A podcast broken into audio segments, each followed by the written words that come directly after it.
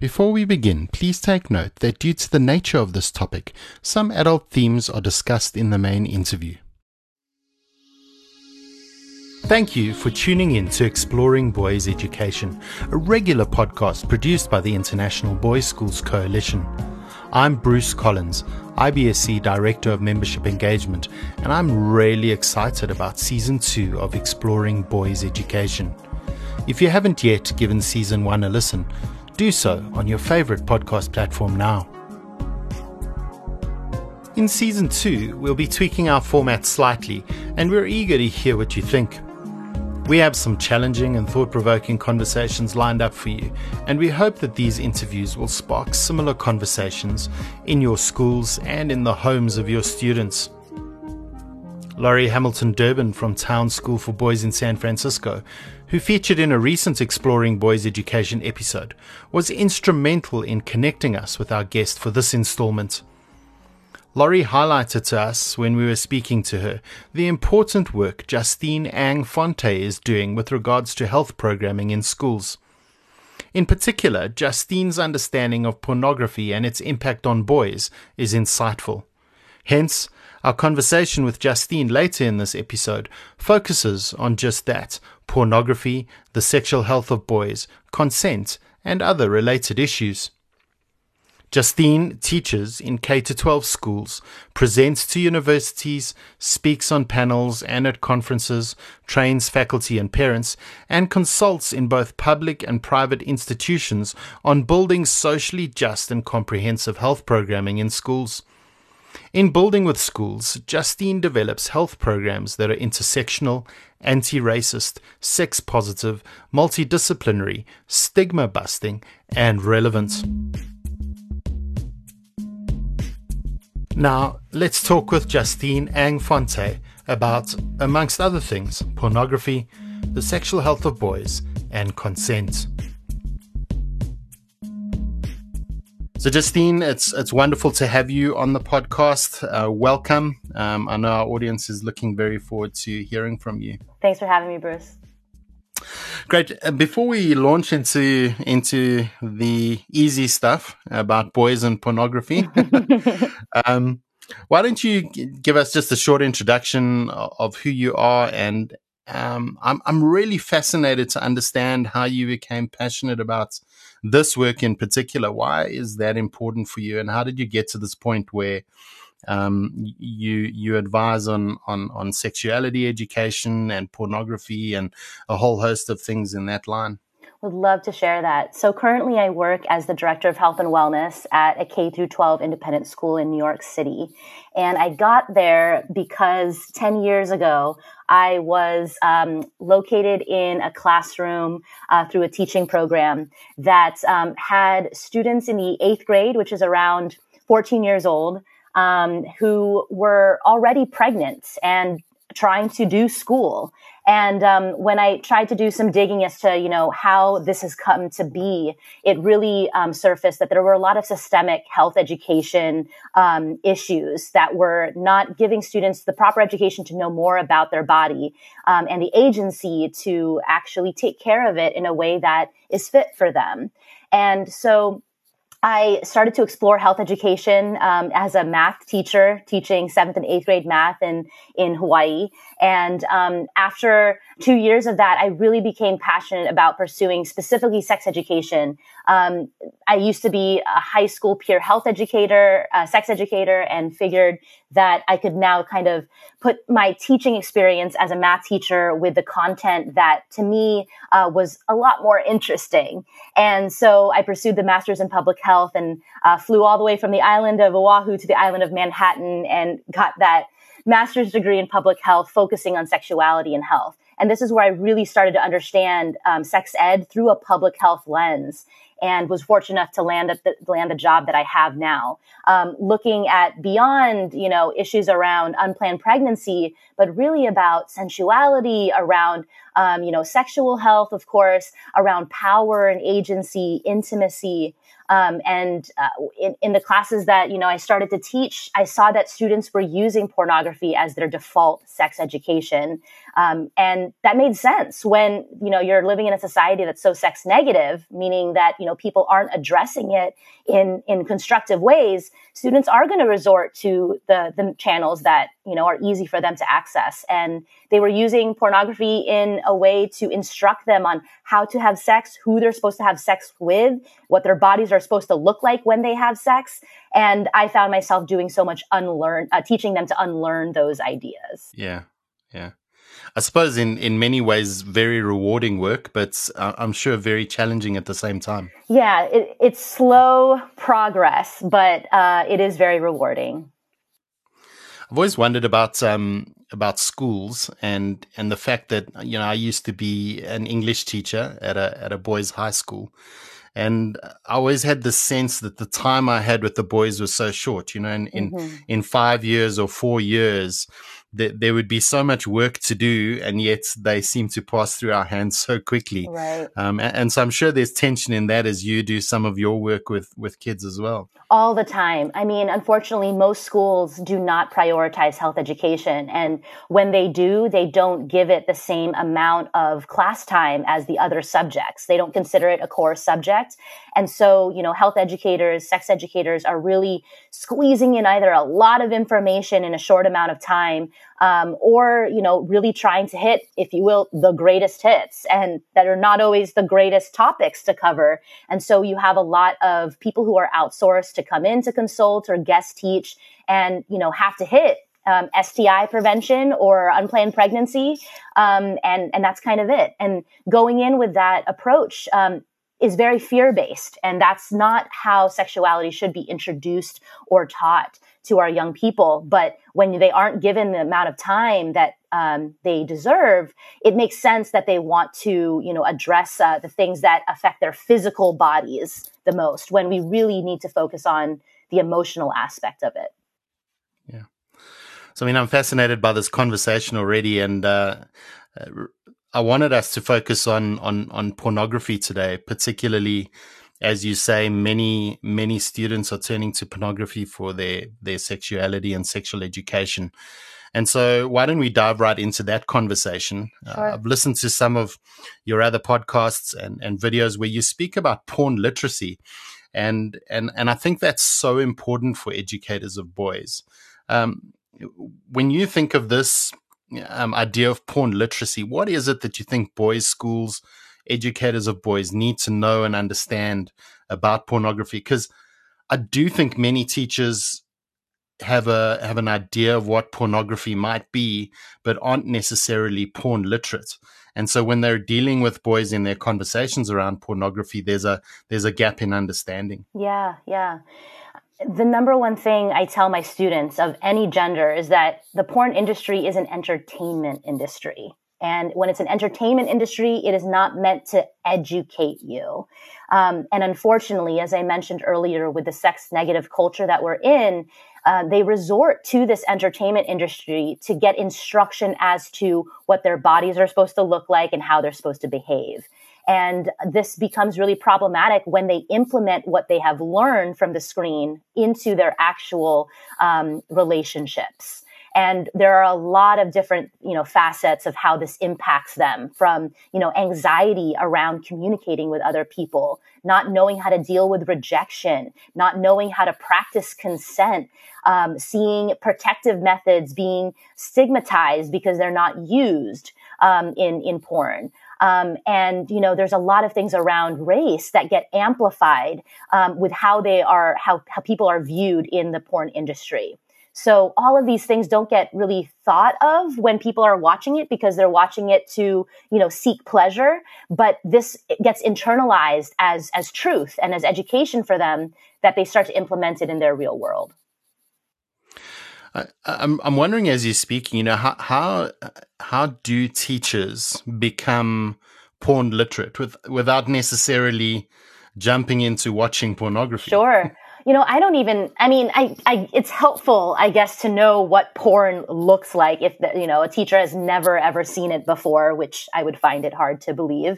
But, um, you know, uh, there are so many resources out there, especially with um, middle school and um, with high school. There's so many articles. There's so many um, great cartoon videos. I really recommend amaze.org. And I use a lot of their materials in my sex education classes. And um, what they show is, you know, cartoon images and video footage of, uh, you know, the implications of porn and how it's not representative of real life. And these are things that I show with my seventh graders when I teach these lessons on on porn literacy. So they are not watching porn; they are watching porn literacy. And um, you know, in the same way that we're they're watching and exposed to commercials or even Hollywood films right? There are so many things you can unpack uh, on a media literate literacy component there. You know, what are the power dynamics between, you know, the the the female in the story versus the male in the story? What does it imply about her role in that relationship? Um, you know, and you know, did they did they consent before that makeout scene occurred? You know, you can unpack so many things in um, non-sexually explicit material. You can also do that with sexually explicit material like pornography. Yeah. I was just as you were as you were sharing about your grade sevens, a, a, thought struck me, and I think this thought would be on the minds of many of our listeners. You know, how, how early does this work start in schools? You know, I, I, think very often people might think, well, that's something for high school, mm-hmm. or start with that with uh, ninth or tenth graders. Yeah. Um, is, is there is is there actually a an importance to starting these conversations earlier rather than later? Absolutely. You know, the research is showing that um, boys as young as eight years old are exposed to porn. That doesn't mean that they are proactively seeking it out, but pretty much as soon as they have a smart device, they have access to porn.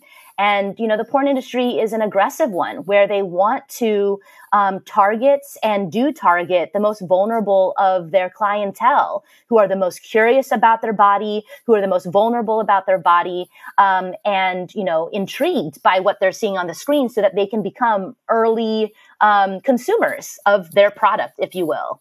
And so I would say, you know, if you're waiting even until they're eight when they've already been exposed to it, you're going to first have to teach them to unlearn what they've already seen and the narrative that they are already starting to write about what, you know, in, is involved with sexuality.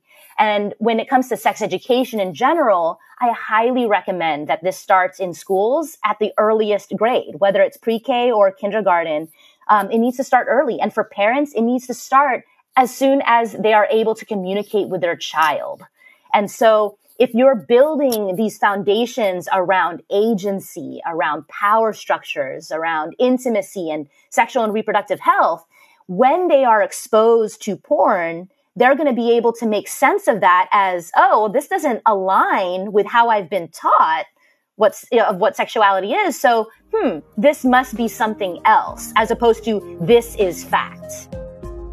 Before we continue this conversation with Justine Ang Fonte, we're going to be checking in with Amy Ahart, Chief Operating Officer of IBSC, for the IBSC Newsreel. Amy, what's new at IBSC? Hello, and thank you so much, Bruce. IBSC recently released a statement affirming all efforts to end racial inequity and social injustice, which can be read in its entirety on our website. Additionally, IBSC trustees established and resourced a diverse global task force that will provide strategic and longitudinal oversight for IBSC as we seek to build anti racist schools that embrace all intersectionalities of each boy's identity and create greater access and care for boys of color within our member schools worldwide. This task force will report back to IBSC trustees in January and to member schools at the 2021 IBSC annual conference in Barcelona, Spain. Certainly important work. Um, and as you mentioned, the statement and details of the task force can be found on www.theibsc.org. We also have some exciting online programs coming up in September. Um, why don't you talk us through some of those, Amy? Bruce, we're so excited to launch our IBSC Ideas Lab professional conversations for heads of boys' schools program. It launches in four regions starting in mid September. Designed as an interactive exchange among colleagues, IBSC Ideas Lab engages dedicated educators who learn and grow together. Each session starts with a 10 minute introduction from a global guest to jumpstart a facilitated conversation on the topic. Together, we surface fresh ideas and build mutual support structures and enduring professional friendships.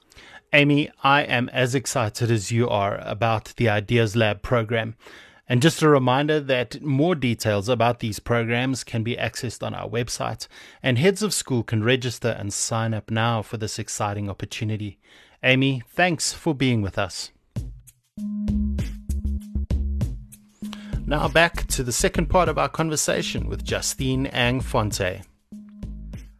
I want to move to the idea of, of boys' understanding of healthy relationships, sex, uh, and consent. Mm-hmm. You, have mentioned those things already, uh, and I want to explore a little. You know, is there there obviously is a link, but uh, in your experience, what is the link between pornography and boys' understanding of healthy relationships, yeah. Uh, sex, and consent? Yeah, I'm going to start first by mentioning that the thing with porn is that it can be good for us if sex ed is good sex ed is not good worldwide right now. And so it, porn becomes by default their sex education. So until we give them those, the, those building blocks, they're not going to be able to unpack the fact that this is, it's a wildly fantastical version of reality.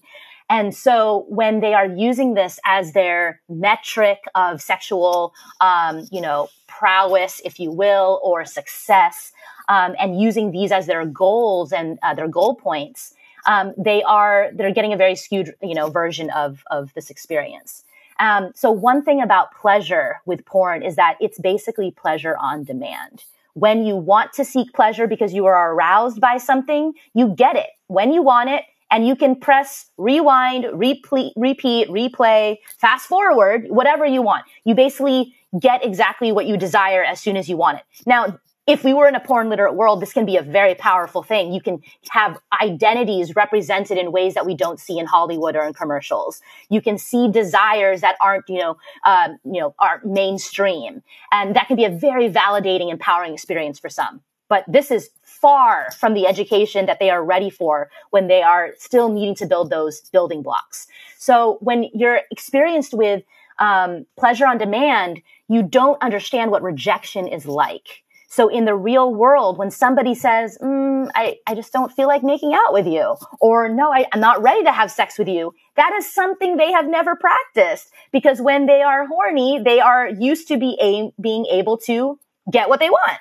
And so already you have that first problem right there. The, the other aspect too is that porn, as it becomes your regular form of, you know, um, se- sexual experiences, it doesn't prepare you to think about how the other person could be feeling in that moment because of what you're doing. It's a very one way street.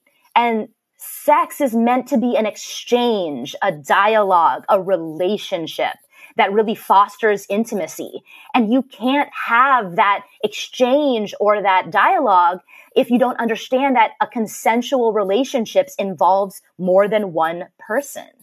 And so it's hard to practice consent when it's never been modeled for you and it's in an, and sex is in an environment where it's always been a one way street.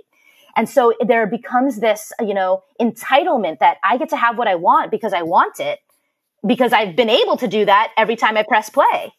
And so when you have a real person there, then you don't really know how to navigate that conversation well. And this really um, impacts their understanding of what a relationship is, you know, how to relate to somebody else. It becomes this, you know, solo act that um, you you become socialized to believing you can, you know, experience without needing any um, any conversation. Yeah, and I suppose that's where the lines the lines of consent get blurred then as well. If that's if that's your points of departure. Exactly. Because then it, people assume, you know, well, you must want this because I want this. And that's the problem with the golden rule. It assumes that, you know, you're going to treat others the way that you'd want to be treated. And if I use that concept, that framework, I, it doesn't necessitate me asking you what you want because it, I can assume it's probably what I want. And it's a very one way street. So we want them to start actually asking what, what feels good to you? What do you want to do? Do you like this? These are questions that already aren't being asked in, uh, you know, a lot of young people's um, sexual experiences. Yeah, this a fascinating conversation. Uh, I'm also interested to hear what your view is on on um, involving parents in these conversations.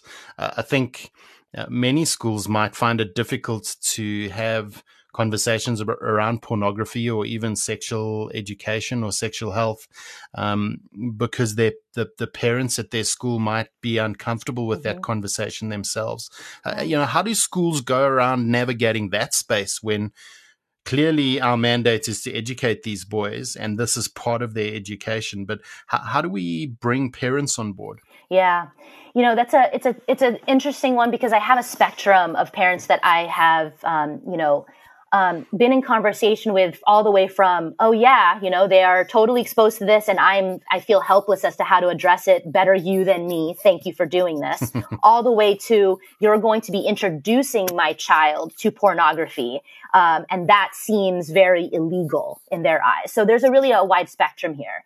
Um, and, you know, what I would say to, in those situations, the, the latter situation is that, you know, I don't want your talk, the the talk to be you teaching them or teaching them to unlearn things uh, because they were already exposed to something that went against your values. Oftentimes, you know, uh, when the Me Too movement, you know, really launched, a lot of parents were starting the talk for the very first time.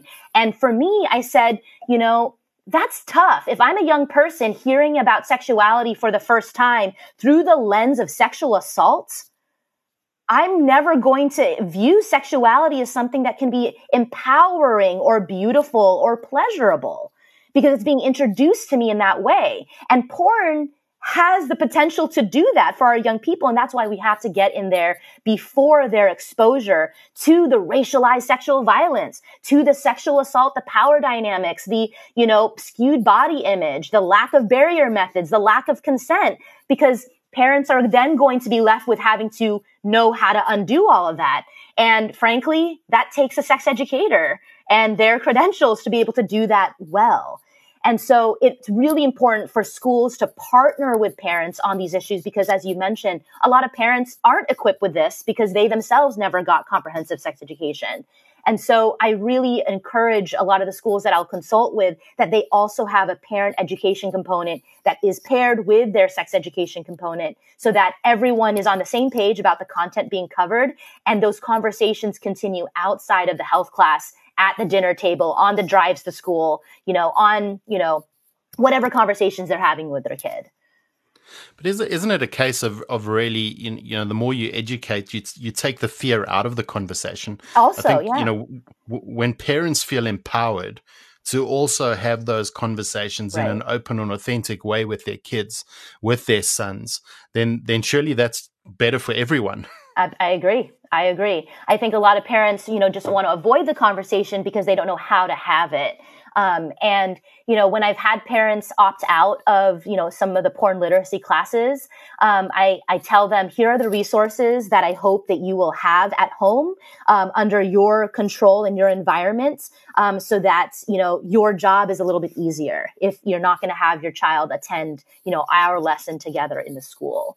Um, but, you know, I think it's, I, I want to believe that, you know, parents want their child to have safe, fulfilling, and pleasurable sexual lives whenever that is in their life, whether it be, you know, in high school or, you know, after they get married. Regardless, safety, fulfillment, pleasure has always been kind of like my, my mantra and my three, the three tenets of, you know, that I hope that students, um, you know, are able to achieve. And right now, with porn being the way it is and the way that sex ed is, we are really struggling to reach those reach those three goals. Hmm. I mean, I, I get the sense uh, that if we don't do this properly, you know, generations of of of, of young men, of children, are, are, are not going to be adequately prepared for all sorts of things as they get older. Bruce, it's already happening. It's not not just with the behaviors around sexuality, but how they perceive women. When you know, online dating is such a you know a growing um, you know trend. And you know as these boys enter that world they will start having the narr- the narratives that they built in their heads around pornography and implement it into the images they're seeing on these online dating apps.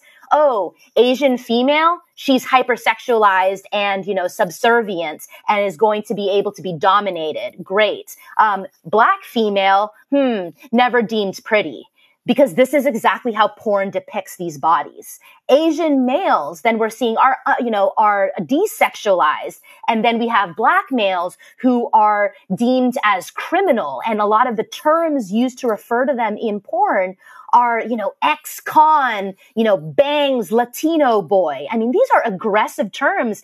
I mean, this is scary language that if a parent really feels that they can handle undoing that information, you know, uh, in their, on their own, then I mean, I guess go for it, but know that there are actually people that are really specialists in this to help their children at the age appropriate level build those building blocks so that when they see BBC, they know, oh, this is racism. This isn't what reality or, you know, humanity should be adopting. But they are seeing yeah. these racialized sexual images and thinking, oh, this is fact and that's exactly how it you know impacts their own dating life their own relationships and how they perceive other people. So i mean i think there's a sense here that that there's a call for schools to to really be intentional and serious about these conversations. Absolutely. It is a part of the sexual assault prevention process. Uh, yeah. Uh, i mean um uh, uh it really struck me as you were speaking that you know we can't we can't wait anymore. We've got to be courageous. We've got to be bold. We we've got to employ people who are professionals and are, who do this well um, to to help us on this road. I want I want to close this this this part of the conversation and and and move on to a more general kind of question about about sexual health and wellness uh, for boys. And and I think as we've spoken, you know these these two topics are related. I want to talk briefly just about strategies that you suggest for, for schools who would like to roll out programs um, that prepare students adequately for healthy sexual engagements. Yeah. I mean, as, as we talked earlier, you know, on this, starting as early as possible is best, right? And so when I say we're starting earlier, we're not talking to them about porn in, you know, when they're six years old. We're talking to them first about their body, what is your body's function? What are the parts of the, your bo- of your body? And how do those parts function? So i think you know first and foremost we need to normalize body parts by using medically accurate terms to refer to all of them um, so that they don't default to sexualizing those body parts or stigmatizing them or seeing them as dirty so first and foremost, just language, making sure they understand and know uh, what their body parts are, how to name them and label them, um, and what they do. Um, second is talking about you know the spectrum of sexual identities. There is a uh, you know I'm sure in your podcast the words toxic masculinity have come up before, and you know a, a part of that is recognizing that that patriarchal you know um, uh, construct is really coming from this idea that boys have to be one type of identity. And so I think having them see that they can express themselves in all sorts of ways um, and understand who they are in all sorts of ways um, already gives them some of that freedom and liberty to to feel safe if they are feeling, um, you know, that they are interested in other boys, if they love other boys, if they want to express themselves in more feminine ways. Um, but if when we restrict them, you know, it doesn't mean that it goes away. It means that we are repressing this and it's going to come out in, in, in other ways and in many ways, sometimes violently right? And so we want to make sure that we are um, really validating and affirming all of the different identities that they could they could um, they could feel and be. Um, and I think part of that too is um, you know exercising empathy. That even if they aren't you know, born with certain anatomy, they are learning and empathizing with things like menstruation. They are understanding what biology looks like for people in other world, in, uh, you know, in, in the rest of the world, um, so that they can understand how to interact with those bodies, you know, in the future, um, or in their current relationships. And it's important that the adults in the room that are teaching them these things, whether it's coming from an English class and the books they're reading because they're reading books from a lesbian author, you know, or they're in a, you know, writing reflection around their identity and how it, you know, um, is aligned or parallel to the character, um, and, you know, about all their different, you know, intersectional identities, we're giving them um, adults in the room that are of all genders, of all, you know, identities, so that they can see that these are um, that this representation means that they can live in in in those identities as well, one day or while they're already, you know, a growing young person. So there's a lot of things that we can do that have nothing to do with pornography that will actually mm-hmm. help them to feel more secure, safe, and free to be who they are. And so that when they see these really extreme images, they're able to see, okay, that could be one way that somebody might want to, you know, express themselves or interact with another person. But that isn't the strict, um, you know, template that I'm supposed to follow because there are many ways that I could be a man. There are many ways I can be a boy and there are many ways that um, I can interact with another person. But right now, porn is their default. It's their template. And that's what we need to, to, to, you know, undo. It's amazing as you're speaking, you know, in, in, in the in the coalition, we speak a lot about creating schools where every boy feels like he belongs. Mm-hmm. And, and, I think, you know, as you've been talking, you you've hit the nail on the head there um, in terms of belonging too. Uh, you know that that broader understanding of what it means to be a boy, what right. it be, means to be a man, um, is so important, and, and I'm so glad that you you highlighted that. Yeah. Justine, we're, we're running out of time. Um, and this conversation has been fascinating. And again, I'm so grateful to Laurie for, for introducing us. Um, I know there are going to be lots of people who want to reach out to you possibly or particularly schools in, in North America engage with you. Uh, how do, how do our schools, um, access your work um, and and if they want you to engage with with them or their faculty or um, their parents um, how do they go about sure. doing that? Uh, they can all reach me through my website, justinefonte.com. Great. Yeah. Uh, and and I've been on their website, I must say, and um, there, there's some fascinating resources on there already. I mean, just on on on on the one page, there there are a ton of links to podcasts that you've done and um, other videos that you've done as well. So I think even if people start there, there there's a whole host of material that that they can get started with. Yeah. Thanks. So thank you very much. It's been such a pleasure to have you on the show, and um, I trust here. that I trust that it's been a pleasure for you too. And definitely, and, um, I'm so glad that boys are talking about this or will be talking about this in in their schools. So, what then is our response to this conversation? Uh, I think we should take up Justine's challenge and facilitate open and honest conversation in our schools about pornography, consent, and the sexual health of our boys. For more, again, visit Justine Ang-Fonte's website. Uh, there are loads of resources and links to other things there. We would love your feedback on these podcasts, and we'd love to add your voice to the conversation. If you have any insights you'd like to share, please send those on a voice note to me at collins at theibsc.org or via a message to plus two seven seven one eight nine one one eight nine eight. We'd also love to start featuring boys' voices on these episodes. If you would like boys from your school to feature on Exploring Boys Education, please also reach out to me. Thank you for giving of your time and listening in to today's episode. I'll be back on air soon with Natasha Devon, an expert from the UK on mental health in schools. With many schools trying to navigate an extraordinary school year because of COVID 19, the mental health of our boys and faculty is so important. In my conversation with Natasha, she highlights some of the things of which boys' schools need to be aware in these times. To our member schools in the Northern Hemisphere who are in various stages of returning to school, all the best as you do so. And to our Southern Hemisphere friends, strength for the final stretch of your academic year. And until our next episode, continue to keep safe and well.